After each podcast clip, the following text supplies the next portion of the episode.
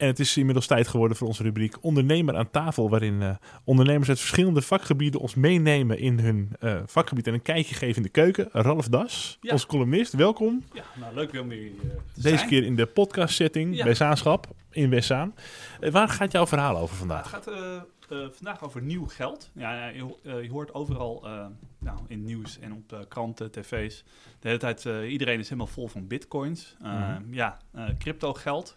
En uh, ik denk bij mezelf wel van, uh, ja, is dat wel zo wijs ook als ondernemer om je bijvoorbeeld daarin te laten uitbetalen? En daar gaat dit over eigenlijk. Dus uh, eigenlijk, ja, mijn, mijn, titel is Nieuw Geld.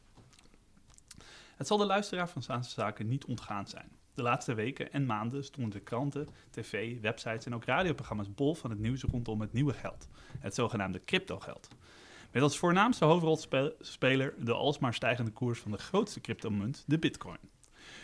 Nu kan ik hier in mijn column een hele uitleg gaan geven over de zin en de onzin van de digitale valuta's en de technische achtergrond die het allemaal mogelijk maakt. Echter wil ik mij gaan richten op de implicaties die het voor mij als ondernemer heeft gehad en de beslissingen die ik heb moeten maken hoe ik hiermee om moest gaan. De crypto-gekte nam de laatste weken zelfs een dergelijke proporties aan dat ik in mijn dagelijks leven bijna elke ontmoeting of gesprek op, op zijn minst wel even herinnerd eraan werd.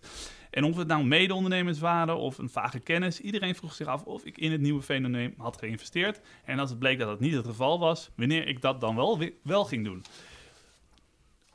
Ook raakte de trend mij direct als ondernemer. Naast enkele websiteprojecten die ik heb mogen verwezenlijken, waarbij de promote dienst of product direct betrokken was bij het gebruik, de validatie of de creatie van nieuwe geld, kreeg ik ook te maken met klanten die mij graag, uh, die graag de digitale munt wilden gebruiken in zijn primaire functie als betaalmiddel voor mijn diensten.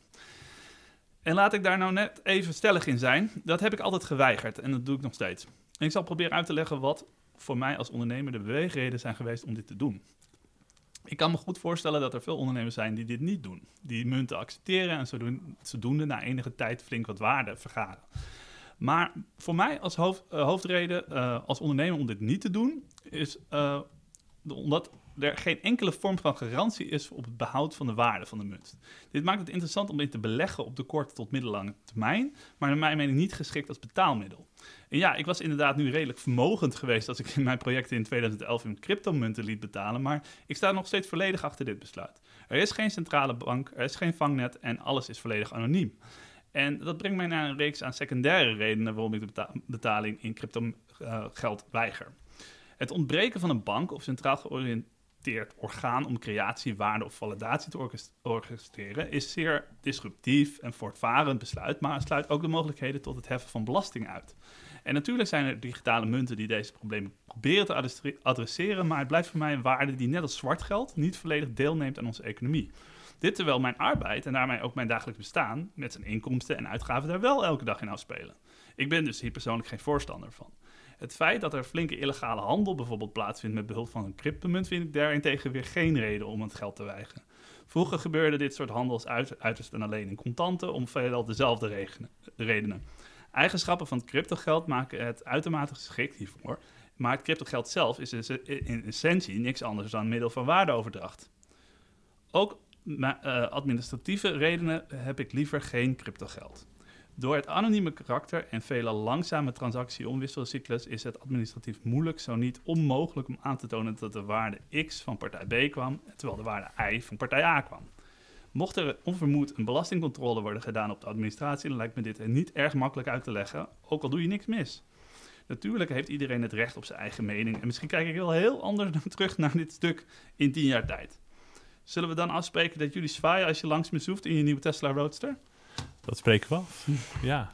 Je bent toch nog een beetje uh, bang van, ja, het kan elk moment weer instorten, de bubbel. Nou, dat, dat is één ding. Uh, het, het, het, tweede is dat um, dat fluctueert heel erg hevig. Maar je, de arbeid die je er tegenover zet, fluctueert natuurlijk niet. Je stopt er een heleboel energie in. Mm.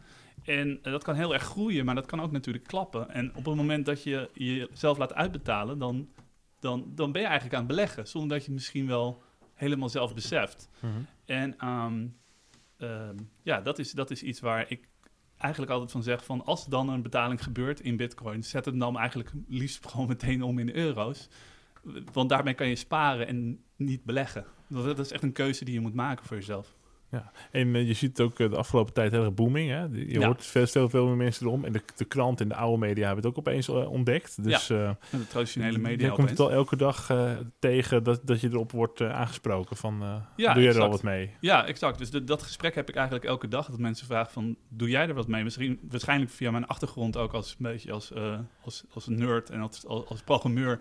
Dan denken mensen van, god, die zal er wel iets mee hebben gedaan. Of die, zal wel in, inmiddels ja. hartstikke rijk zijn of zo. Maar dat, dat ben ik helemaal niet. Eh, en ik ben ook, ja, ik ben nou ja, een beetje bang. Ik ben, ik ben in ieder geval, ik ben- ik- voor mij is echt arbeid, zeg maar, eh, traditioneel wel een beetje heilig. Ik wil graag in harde euro's laten uitbetalen. En dat raad ik dus ook altijd iedereen aan. Van ja, als je iets doet, dan is het eh, niet erg om risico te nemen. Maar neem dan wel bewust dat risico. En neem dat risico dan met wat geld wat je bijvoorbeeld over hebt. Wat je gespaard hebt. En waarvan je denkt van nou, dat, dat, dat, dat wil ik wel gaan beleggen daarin. Of daar wil ik wel een beetje risico mee lopen. Maar ga niet jezelf, je primaire inkomsten in bitcoin laten uitbetalen. Als je niet precies weet wat dat gaat inhouden. Dankjewel Ralf. Ja. Ik ben heel benieuwd wat Hans van Dijk hiervan vindt, van dit onderwerp. Eh, ik vind er niks van. Eh, nou, dan zijn we snel, maar je maakt geen campagne voor een eh, Nee, nee, nee, nee. Ik, bitcoin-investeerder? of, het, eh, ehm, ik, ik, ik doe er niks mee, want ik, ik associeer het heel erg. Het is misschien naïef, maar ik associeer het heel erg met eh, ehm, eh, oplichting en, eh, en verkeerde mensen. Oplichting en verkeerde mensen. Maar het, is toch al groter en officiëler dan dat? Of? Ja, maar ik lees hier en daar ook wel eens dat, eh, maar dat weet Ralf wel, dat er hier en daar ook wel dingen al geklapt zijn. Ja, nou ja, er zijn natuurlijk eh, in de begindagen zijn er flink wat, eh, wat, wat, wat schandalen geweest. Er zijn een heleboel mensen hun geld eh, kwijtgeraakt doordat bijvoorbeeld eh, de, de, de ad- adresseringen, dus de, de, zeg maar de, de, de portemonnees van alle mensen publiek werden gehackt. Hè? Eh, eh, dus dat, maar eh, dat, dat is waarschijnlijk in de begindagen van de banken, dat is heel ver achter ons, maar het is waarschijnlijk ook al gebeurd dat, hè, dat er oplichting, oplichting pra- praktijken waren. Maar ik denk, ja, de illegale handel is voor mij nooit echt een, niet echt een reden geweest. Omdat, ja, nog, nogmaals, bijvoorbeeld grote partijen met drugs werden in contanten afgerekend. En nu wordt eigenlijk niks anders dan de digitale variant van contanten worden te verwisseld. Eh, maar ja, dat, dat, dat is. Maar ik snap, ik, ik snap de associatie wel, ja, tuurlijk. Dat, dat was ook het eerste waar het echt voor gebruikt werd. Op, op het dark web om dingen te verhandelen die het daglicht niet konden verdragen. Ja.